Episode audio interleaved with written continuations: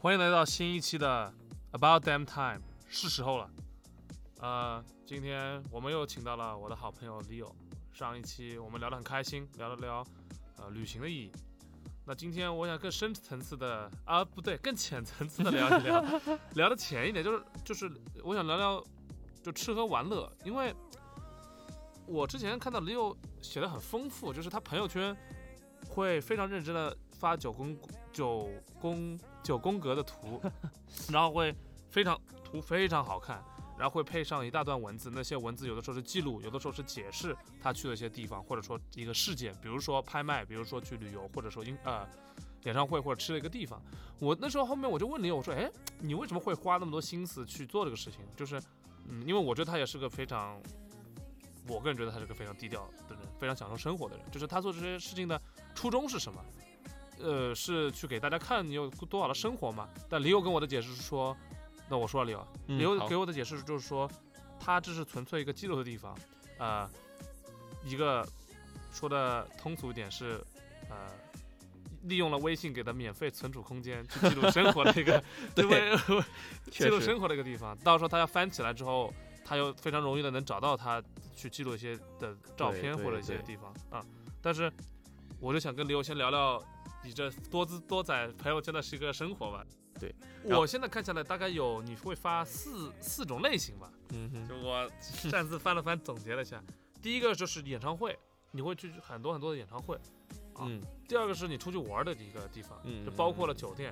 第三，嗯你会去一些特别好的吃吃饭的地方，就是可能跟旅行不一定有关，可能就在呃你现在住的地方，但是是吃饭呃跟美食有关的。对。第四种艺术了，艺术，嗯，对，画廊、画廊这种没有那么多，但是因为当然了，你说博物馆也就这点，艺术不管是展览还是拍卖，肯定没那么多，我我会看的比较少，但是我大大概总结这四点，我们可以就从这四点出发，说说你的呃经历吧，或者说你有碰到一些什么好玩的事情。可以可以。先说先说先说吃的呗，我觉得。对，先说吃的呗啊，因为我我发现你吃的就什么都说啊、小到一家好吃的拉面馆，对、对对大对，大到贵到一家可能就是也不能评上星的餐厅这样。对因为我觉得就是好吃就是好吃，嗯，不好吃就不好吃。我不是博主，所以没有人给我钱，没有人给我，就我可以随便纯说。自己的口味。对，我觉得好吃就是好吃，而且本身我也觉得，就是我这我觉得我吃饭也挺有意思的，我也有变化，因为我最开始吃饭是到香港了，嗯，我在香港读本科，然后因为香港实在太好吃了，这个大家也也也都知道，随便路上拉一家，都很好吃，然后就狂吃，狂吃之后，慢慢眼界也打开了，就觉得。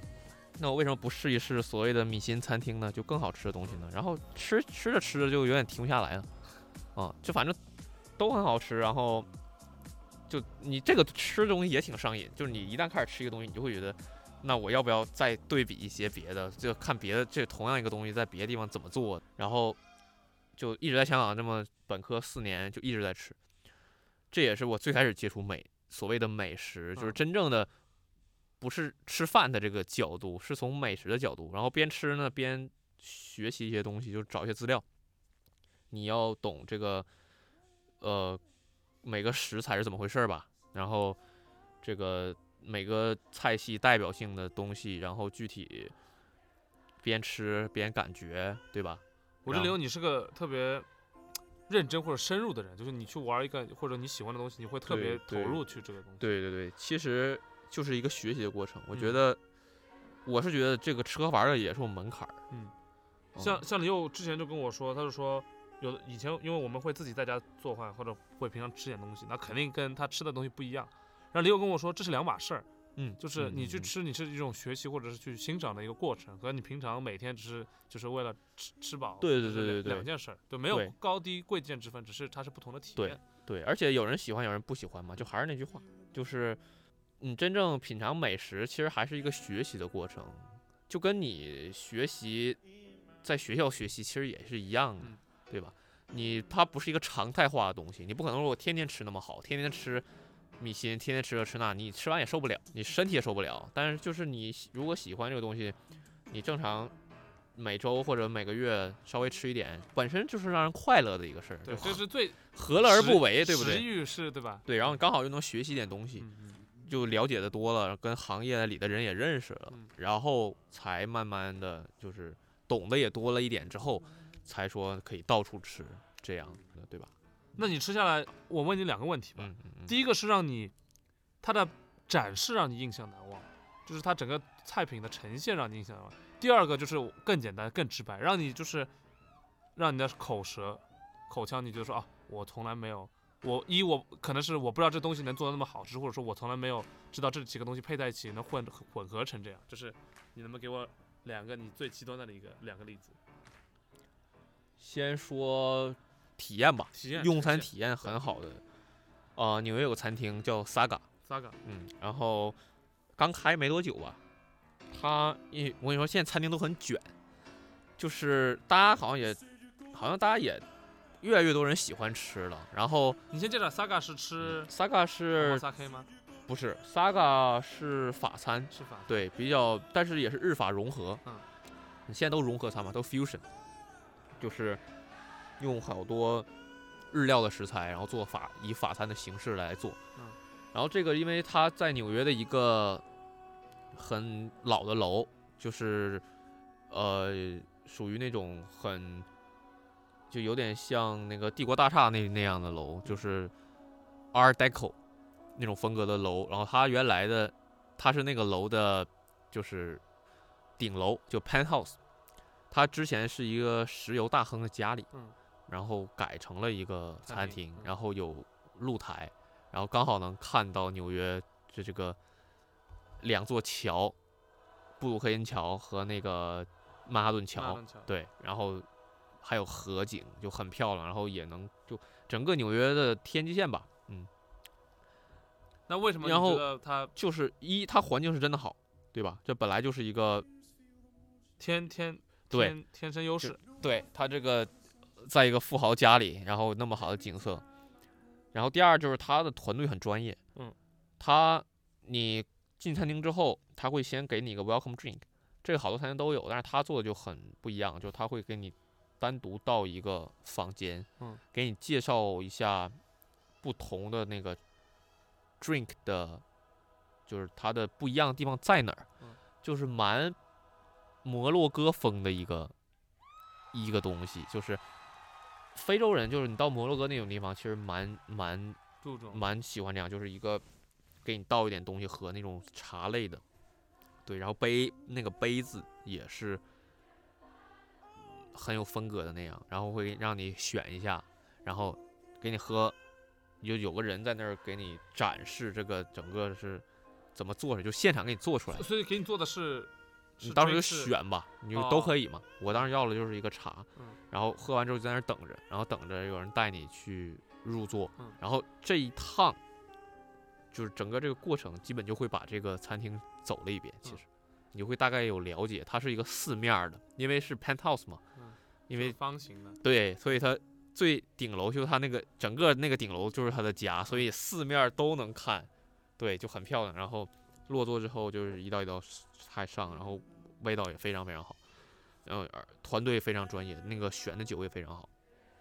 嗯，然后就每个细节也都非常非常好，整个体验就特别特别爽。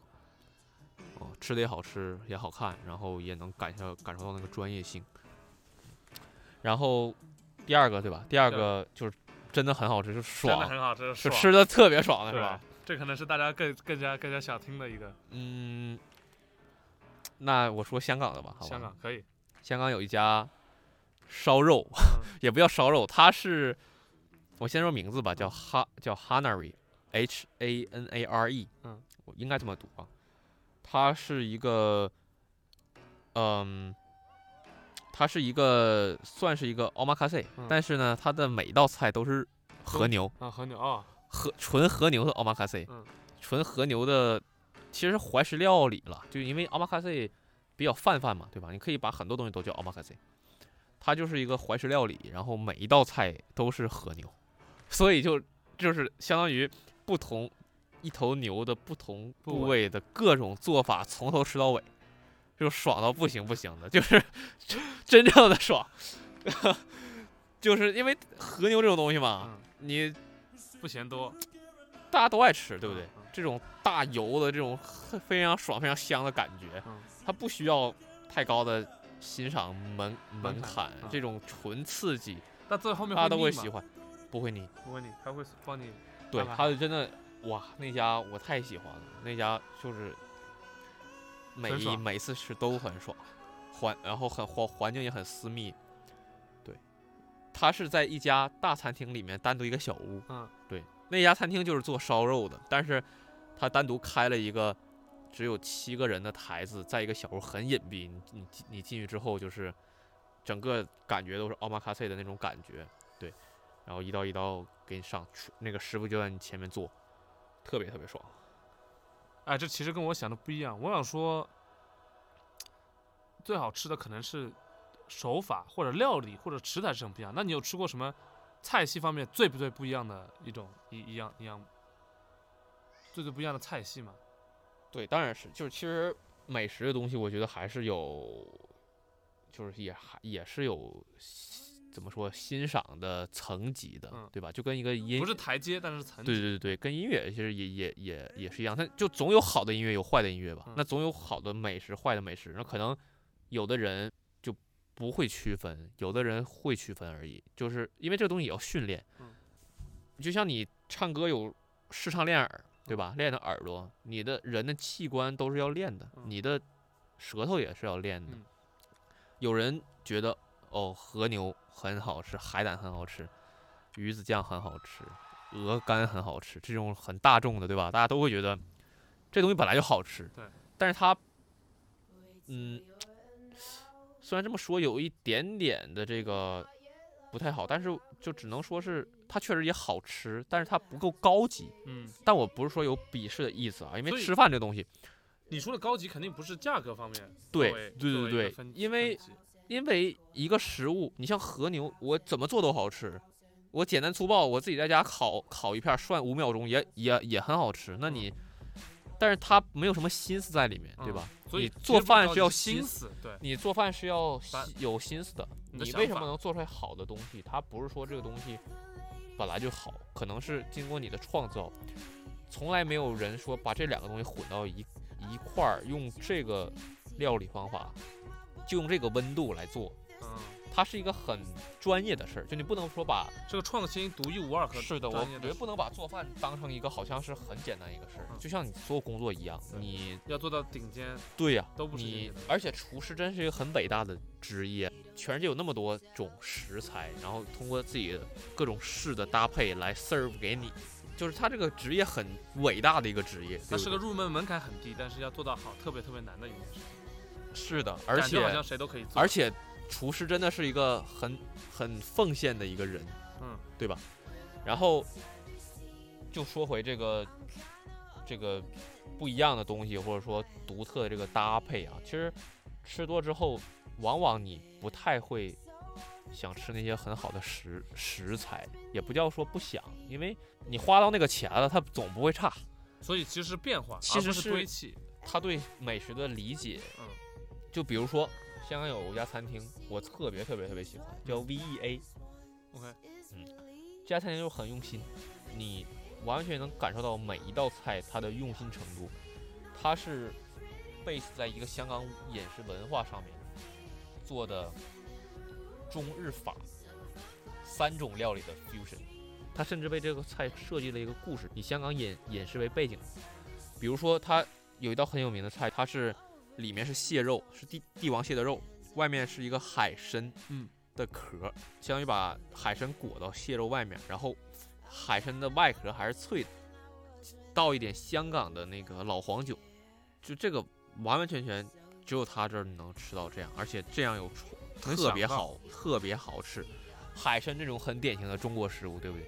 帝王蟹日本的食物，香港的老黄酒是一个饮食文文化里独一无二的一个东西，这三样东西就结合了起来。它每一道菜几乎我总能举出来这种例子，还有什么蔗糖熏鸭啊，用甘蔗水熏的鸭子，那个甘蔗水也是按那个主厨说，就是他小时候的回忆。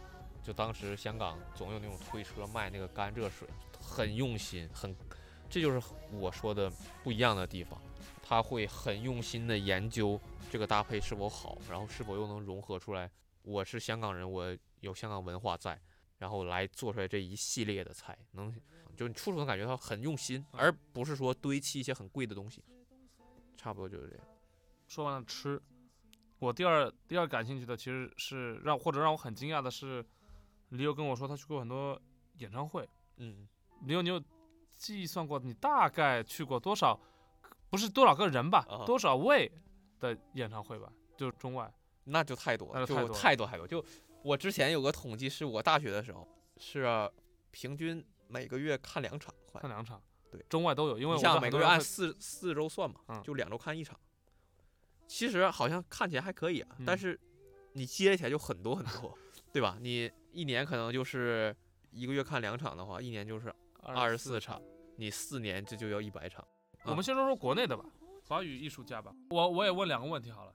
第一个是让你觉得，哎，现场可能比他就是唱功很了得，现场感觉跟录音棚没有区别的人。就先说中，先说华语是吧？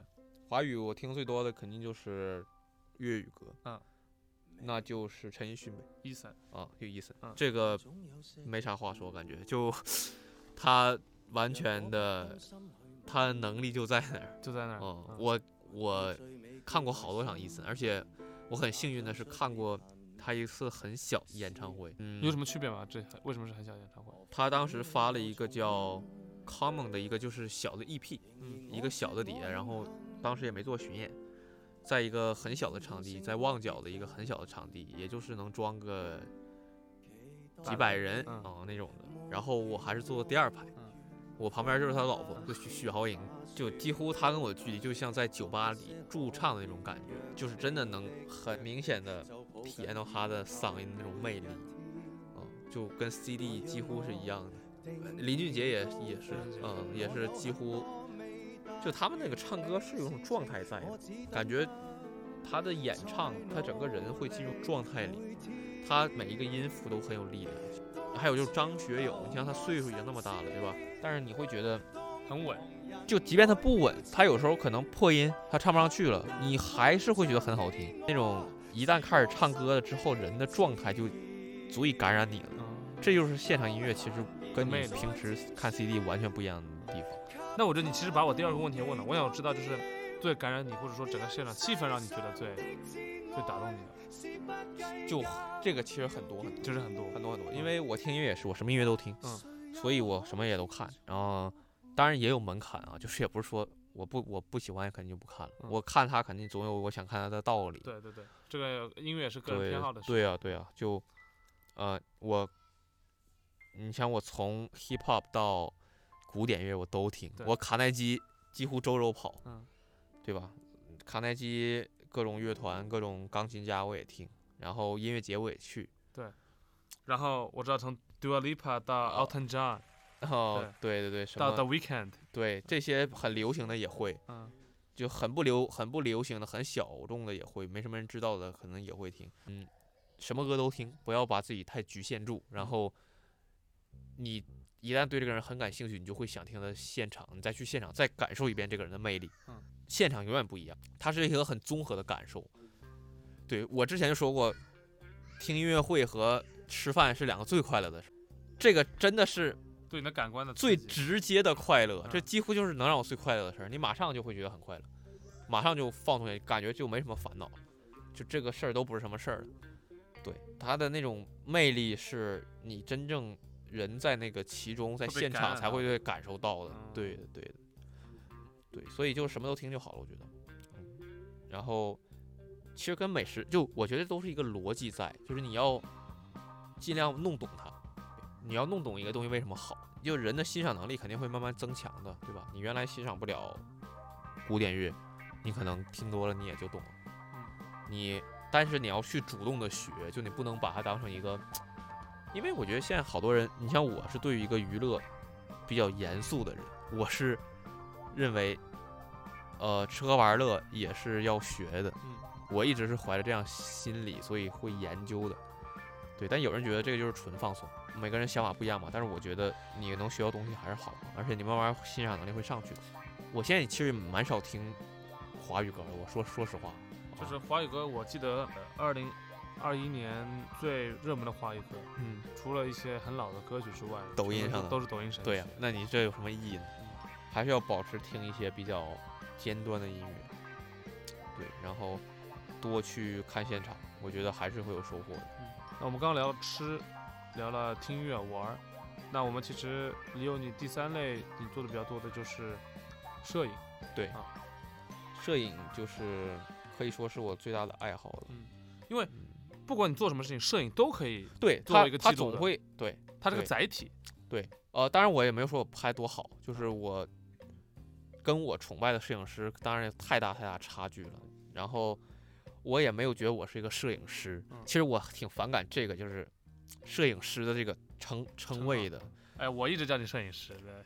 对，但因为我就是说，我就是一个拍照的，我就就是拍照的，嗯，没有什么，但你怎么去理解这事情，或者说你怎么觉得你的拍照的水平在？对我来说，就是摁张看起来比较舒适的照片啊，当然有光有角度，可能这张照片有人或者有什么，它有后面的故事性，或者你希望去呈现的故事性。那那除了这些点之外，有什么你你觉得就你对照片的理拍照理解？我觉得拍照就是记录某一个情绪，嗯情绪不是个瞬间，哦，对也是个瞬间的。你可以认为它是瞬间，但是每个人拍的东西都不一样，嗯也是慢慢成长，慢慢审美会进步的。你像我现在理解就是，就我的照片是一种情绪，而且我特别沉迷于那种很大的叙事的那个感觉下的很微观的一个情绪，你能不能说展开说说？就是可能看到这个照片，你会觉得某件事情会发生，但它在照片里又没有发生。哇，这我有点难想象。对，就是一个它的背景或许很宏大，但是它 focus 在了一个极很具体的人上，或者一个东西上，或者一个嗯，就是是任何一个东西上。这个我也需要，我觉得也有一定的理解的门槛儿在的，就是你拍多了，你会找到自己的想拍的东西。这样这个也是要嗯李友，你到时候把你刚刚之前说的三家餐厅，嗯，把你那小众的演唱会和对对对，你觉得一张在很宏伟的下面叙叙事一件非常具体的事儿，都都发给我，我到时候都展示一下，大家可以有比较直观的一个感受。嗯嗯，现在其实摄影师就是太多种了，对吧？嗯尤其现在好像每个人拿个相机都可以说是自己的摄影师，这也是为什么我比较反感这个叫摄影师，感觉这其实并不是一个职业，这个东西不是一个。当然，你在几十年前，摄影师是一个很伟大的职业。当时用胶片，当时有那么多人去什么街头摄影、新闻摄影、战甚至战地摄影，拍出来很珍贵的东西。那个东西真的是很有价值的东西，很不一样的东西。但现在好像当摄影变得容易了之后，大家开始滥用了这个摄影师之后，我就反而很反感这个东西。就其实你这样说，我有点想到，可你刚刚说，呃，厨师是一个道理。嗯就厨师可能相比摄影师，他门槛更低。就是嗯之前你厨师不用买很多设备，那摄影师你可能之前要设备，现在有手机。但是，一旦这个东西被大众化了之后，呃，它确实门槛低了，大家都能接触了。但是可能大家也就因为觉得说你我都能做了，会忽略到一些技术，忽略到一些想法或者一些伟大的一些作品。对，尤其是艺术相关的，你更容易，就是大家总会说说艺术没有好坏，只有你喜不喜欢。对你但我觉得这句话就很，我很不同意这句话，嗯就是它不可能没有好坏。你三你三三岁小孩随随便画的画，嗯你去跟毕加索的比，嗯你说我我喜欢这小孩儿的，嗯那他就好嘛？嗯他总有标准在吧？对嗯吧？你总不能说艺术是没有标准的。那你要这么说，就没有所谓的伟大的艺艺术家了，对吧？大家都一样。你说毕加索的画，你说让我画，我能画，我也能画嗯，对不对？你你，但是你但我觉得你他们这样说的原因是一，毕加索已经被承认过了；二，当你马后炮去看这个事情的时候，你说啊，我也能做到相同的事儿，但是难的可能不一定是他画这个这个点，一个是他怎么想这事儿的，第二是他怎么第一个把这个呈现出来，我觉得这也可能比较重要。对呀、所以说还是有好和坏嘛，确实，还是有好和坏。你艺术史嘛，就是什么东西都是有史的。你艺术史是怎么变化的？是你是这个每个流派是怎么开始的？谁又谁想到了这种画法的，慢慢画下来，这都是有意义在的，都是有好和坏的。对你不能说艺术就是纯欣赏那个东西，这个其实我觉得反而没有助于你欣赏艺术。你越是这样想，你越狭隘，你会觉得那我就喜欢，那你能怎么样？你你越来越，你最后只喜欢你认为的那个东西，这就反而与艺术的精神背道而驰。你要觉得这个东西就是有好和坏的，你才会仔细的去思考这个事儿，去了解这个历历史也好。他的创作环境也好，他创作手手法也好，对，我想到一个点就是，你刚刚说的，说到吃的时候的海参里面卷的帝王蟹。当我吃的时候，我可能说这个我也行啊，把这三个，把黄酒买过来，海参、帝王蟹买过来一卷，不是我就变他了嘛，对吧？但可能难的不是这个点，是他怎么有积累，怎么去对呈现，怎么呈现，怎么处理，怎么想，这些可能差一点点都差很多，嗯，对吧？嗯，但确实这些东西可能。就像审美一样，这个一个因人而异，第二个这个比较空，有点摸不着，所以很难去用言语或者是把它量化，所以这个东西大家会觉得说没有门槛，或者说大家会比较就泛泛。对，其实摄影也是，现在摄影这么简单，你有手机就可以拍，但是拍的好很难很难的，还是这个。你去多翻一些那些伟伟大的摄影师的画册，你就会明白你的差距所在。你会感觉到他照片的那种力量，他想表达的东西。当然，每个人有不一样的。我有人拍各种街头的瞬间，有人记录很历史性的时刻，有人记录就生生活中很小的时候。但是他总有好坏，就每个人有自己想拍的地方。然后你看多了之后吧，你就会。找到你想拍的东西，然后不断的去拍就好了。就是一定要一直拍，一直拍，一直拍。我理想的摄影其实还是传统方式的摄影，对胶片儿，胶片，胶片式的。胶片是一个是它可能有的时候是会有瑕疵的，第二个它调节的东西比较多，调节东西多了，其实最后后面代表的意义就是你自己自己想要呈现的一个。对，摄影是个过程，是个过程，是个过程。你从你摁快门到胶卷拿出来到洗洗出来，这个都是一个过程。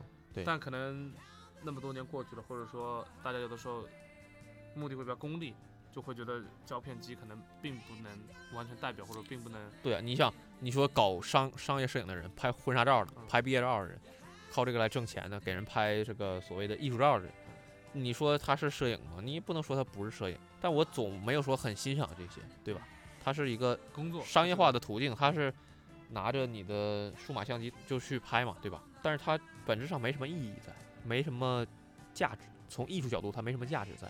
对，那我们今天浅谈说到最后一个点，嗯，就是我知道，其实你看很多艺术东西，对，从 Andy Warhol 到 Banksy 到一些拍卖的，对，拍卖会我也去。其实今天聊的感觉都是这个蛮跟艺术相关的东西，对你都可以理解成是艺术，它不是，它它跟你平时的工作是不一样的，对吧？你跟你平时学的东西也不一样的。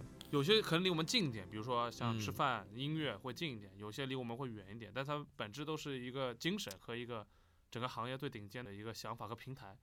对对对，就它是比较形而上的一个东西。艺术也是艺术，呃，你像你刚刚说的 Banksy、Andy Warhol 也好，这些其实我没有特别喜欢他们。对我还是喜欢古典艺术家，达芬奇啊、米开朗基罗啊，嗯，然后再再近代一点的。马克夏卡尔啊，这些画的很好的这些，对，然后我反而不太喜欢现代艺术这种，我总有点觉得它有点投机的这个感觉。但艺术也是艺术史那么宏伟的一个艺术史，它发展到某个阶段会出现这个是很正常、很正常的事儿。而且我觉得，过个比如过个五十年、一百年，你去看的现代你所谓的现代艺术史，可能它也就是对对对，一百年后的人来说也是一个对你说。你就一个画，我在这划一刀，你就说这是艺术品。一个香蕉，嗯，打开我就说艺术品。那你说这是不是艺术品？它应该是是艺术品。一个小便池，所以艺术其实它艺术本来就是一个脱离实际的一个东西。你一个小便池，你不应该再把它变成它有功能性的一个东西了。它就成为一个艺术品，它就成为一个符号。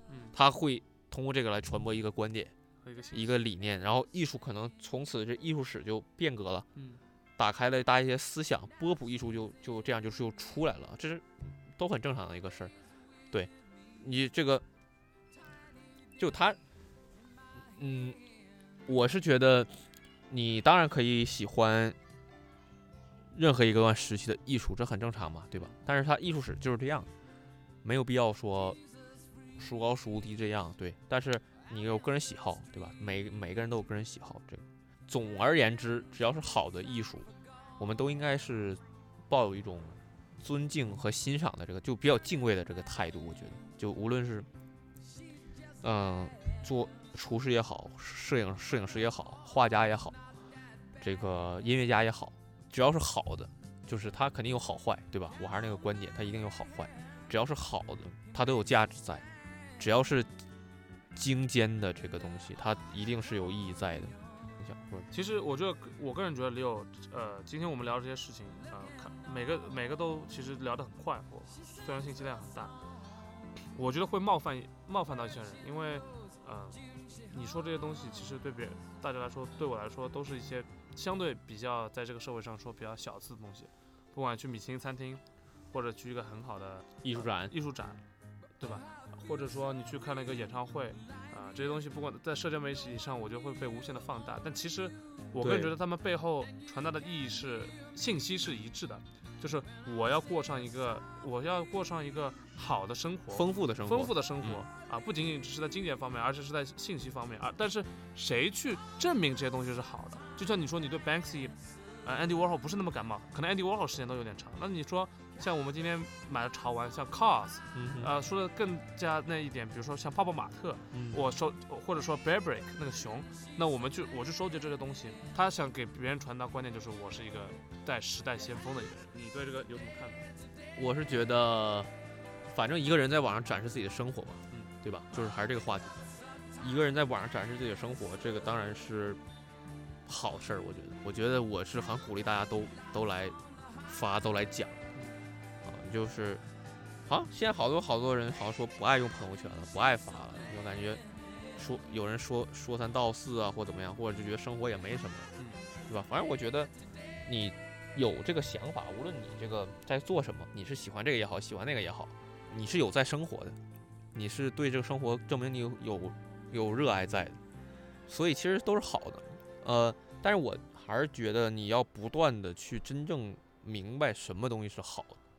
你这个只能你自己来慢慢学习。对，但是比如说像有些人就就说，哎，我就我不知道小红书上那么多人点赞，大家觉得是好的，我跟风我就觉得是好的。我的认同感来自于大家的认同，大家的认同感是吧？对吧？那我也不是不能理解他，因为比如说你觉得画很好，那也是因为大家的认同感。这些大家可能是呃评判的人，对吧？艺艺艺术是相关的人。那你或者说像小红书或者生活方式没有一个评判标准，我没有一个 committee，没我没有个协会去评这个事情。那那么多人几千万人点赞，那我就觉得这是对的。我生活在这个社会上，这些人给我认同感，有一千多万人就很就有一种骄傲的感觉，还是对吧？那其实我需要生活需要来用这些来满足一些我的东西。那本质上你觉得和艺术是一样，或者说你怎么叫这些人去？就这门槛怎么来的？或者说他觉得这就是门槛，或者说他就觉得这就是定义它的事情？首先，我觉得是两件事儿。就第一件事就是，就在我看来啊，大众喜欢一个东西，这个东西一定不会太好。好，哎，为为为什么这么说？因为因为太好的东西是不会被所有人所理所理解的。什么东西都一样，就是你数学也一样，你物你物理也一样，很尖端的理论，大家肯定都就肯定是只是存在那一小小小部分人才知道的。我觉得这就是两个事儿，一个就是说，我认为的大众所大家都喜欢的事儿，一定不是太好的事儿。那比如说毕加索，现在大家都喜欢吗？我可以这样说吗？或者莫奈大家都喜欢吧？我能不能理解为需要时间的洗刷？就大家都会浮躁，或者说这个东西都是一些投机。但是这个东西到底是投机，还是它真的有它的价值和艺术所在？我们需要时间去证明这个事情，因为大家看的多，你需要时间去等，去等别的事情发生，别的作品出生。或者这个东西能不能被时代会不会被时代所淘汰？如果它留下来，说不定你要从艺术史的角度讲，我觉得是这样的，就是它在这个历史时期是有意义的，所以它名名就所谓的名垂青史了。对，但是从个人角度讲，我觉得没有必要考虑那么多。嗯，就是你喜欢一个东西，你就完全没有什么没有任何问题，但是你要有你的看法，我也觉得你不能盲目的喜欢，就只。我为什么说我说我觉得可能很多数人喜欢的东西未必是好，就在我眼里就是不太好的，因为你想全世界这么多人，大众的欣赏能力的平均值肯定不是太高的，对吧？这很正常的一件事。流行的东西一定是比较肤浅的东西，要不然你没法流行。就特别特别流行的东西，它一定不会是太好的。我觉得，所以说我也不建议大家去追求特别流行的东西。我觉得那种虚荣感是没有意义的。哦，大家一看小红书上发了这个地方这么多赞，你也想去？我觉得这种就是没有什么意义。你可以想去，但是你要明白你为什么想去。我还是这个理论。按你这样说，其实艺术没有贵贱之分或者对错之分，只是你要确定这是真的是你喜欢的东西。是的，对，但它还是有好坏，就是。这个其实是一个挺悖论的，就是一个蛮你不能去要求别人一定做得到，他可能没有这个能力。对对对对对，我是觉得你没有你没有必要根据这个来产生什么优越感。我觉得就是你不用需要批判别人说你这个，哎呀，你怎么喜欢这个东西？但是但是不代表它不存在好坏啊，还是有好坏的，但是没必要说来要求别人这个事儿啊。理解而但不同意，对对对对对对对，可以。嗯，其实我觉得还是蛮难的，因为。我们就是生活在这个时代的人，我们的生命也是有限的，我们没有机会去看到那么远，对对，去了解或者说那什么，对，就所以还是以兴趣为主嘛，以兴趣为主啊，以兴趣为主，不不要没有必要跟跟风，没有必要就好好就好，不好不好就不好，好吃就是好吃，你觉得好吃就好吃，但你有足够的理由能说服你自己，然后你是不断学习的一个人，你是一个比较谦虚的人，我觉得比较重要，嗯。对你，你我也觉得，因为很哎，对你，你好，你可能今天觉得这个东西好吃，你明天就不爱吃了。嗯，你会进步，你会成长的。你不要那么高傲，就是。嗯。然后你可能今天会欣赏这个艺术家，你明天可能就不太喜欢，你就会觉得哦，原来你会觉得有更好，因为你你你也是会变的，对吧？所以还是就不断学习，不不断进步才是最重要的，就是。但总而言之，我就是觉得不要对这些看似门槛很低的事情轻视它。嗯，哦，跟你学习数理化是一样的。你为什么我艺术难道不需要学吗？你难道餐厅这个东西你不不需要你学吗？都是要学的。你你有你有理由认为你学个计算机你要学这么久？有人打代码打得好，有人打代码打打得不好，那你那你为什么？会认为艺术就不分好坏了呢？其实都是一样的。我觉得很多时候，但我我现在忽然想起来，就是有几千个、几千万个赞，和米其林给他评星，都是对他们来说是一样的。这都是被他们泛泛呃，就是被泛泛大社会去接受的一个事情。你说几千万个赞是人民的选择，米其林平行，呃，米其林可能把打出了他的招牌，而是他们那些呃菜去去试吃的人的一个一个选择。那对他来说，我不管我。有人帮我做了功课之后，我只需要去，嗯，体验这些事情就行了。嗯，这样的话，一我已经别人帮我做，呃，我缩短了我需要去寻找的门槛。是的。第二个，我就只能直接达到最好的东西。第三个，我可能还能得得到就是这个社会的认同。是的，其实这也是为什么小红书这种东西很流行的原因，我觉得，嗯，对吧？呃，它帮你缩短了这个距离。对你这一方面确实好事儿，能让你快速。得到一些信息，当然也需要你很强的筛选信息能力。我同意，就你要很很明确自己需要什么。你的信息越多，垃垃圾就越多。嗯，垃圾越多，你就必须要。而且它的算法如果知道你喜欢某样东西，它可能就会一直给你推那些东西，可能不一定是正确或者是是好的东西。是的，这个东西还是要最后自己试。就是你可以当把这个当成一个入门，我觉得很好。嗯。哦，你今天想吃什么餐厅，你去那儿搜一下，然后你去吃了。嗯。哦，你觉得哦，确实还不错，然后你可能就觉得，因为哦，原来吃饭还是一个非非常非常好的事儿，然后我可能就喜欢上了这个东西。嗯。我吃的越来越多，你会觉得，你可能就觉得，哦，我原来吃那家也就那样了。嗯。但慢慢我，但这个过程你会成长了。对。对吧？所以还是要自己去学习和反思和进步这个过程。是的，是的，就是对，就是还是不要太高傲。那今天我们说那么多，从啊，从吃到音乐，到拍照到艺术，其实。这些总的东西都是，都可以算艺术，或者是说总的东西，我们再把艺术的扩大，这个是一个去学习和生活的一个过程。对，说到底，我们今天说的点不是说有什么对错，不是要去啊评判大家，评判大家。对我只是给大，只是我跟你有想给大家一个一个观点，就是真实去做自己。有的时候我们会很盲目的会去被一些东西去吸引，就是说啊这个东西是好的，但是你去回头看的时候。很多东西是会更新迭代，或者过一段时间它就不火了。那你其实如果一直在这个中间，你是没有一些成长，或者说这些东西是没有成，还是希望大家多学习。对，希望大家不断学习，不断成长。然后我们这还是那句话，我们在这边也不是说啊，我们很高傲的说我们已经学习到哪个境界了，我完全没有。我什么事情，我对对什么事情我也会抱着虚心的态度去跟李友学我不懂的时候，因为李友不一定说他到了某些成就，但是他至少在某些方面懂得比我多，那你就应该去聆听，你也可以不赞同他的一些想法，但是听了之后有自己的一些其实还是想法。术业有专攻嘛，对吧？我说我说了这么多，可能在人家寿寿司师傅眼里看来也是不也是 bullshit，就大家都是一样的，对吧？你总是要，但是你要努力去去理解，去把你喜欢的东西去研究明白。我觉得这个是对你，无论是对你来讲，就对你个人发展来讲，还是说你整个生活来讲，都是很有意义的一件事，对吧？不同意。嗯好，那这期的播客就先录到这边。如果大家有什么想说的，或者有什么啊想跟我们探讨的，或者有什么话题想我继续跟李友或者别的小伙伴说的，请留言转发并关注，一键三连。好，谢谢大家，谢谢大那今天就家到这边，拜拜拜。最后，我想加更一段，在这期播客剪出来的时候，Leo 也刚刚完成他的研究生学业。在此呢，我希望，呃，祝 Leo 研究呃毕业快乐，希望他能找到自己喜欢的工作，然后可以多出去旅游，还是多去走走，吃好吃的，看好的展，呃，去听演唱会，带来更多有趣的经历来跟我们分享。那 Leo 毕业快乐！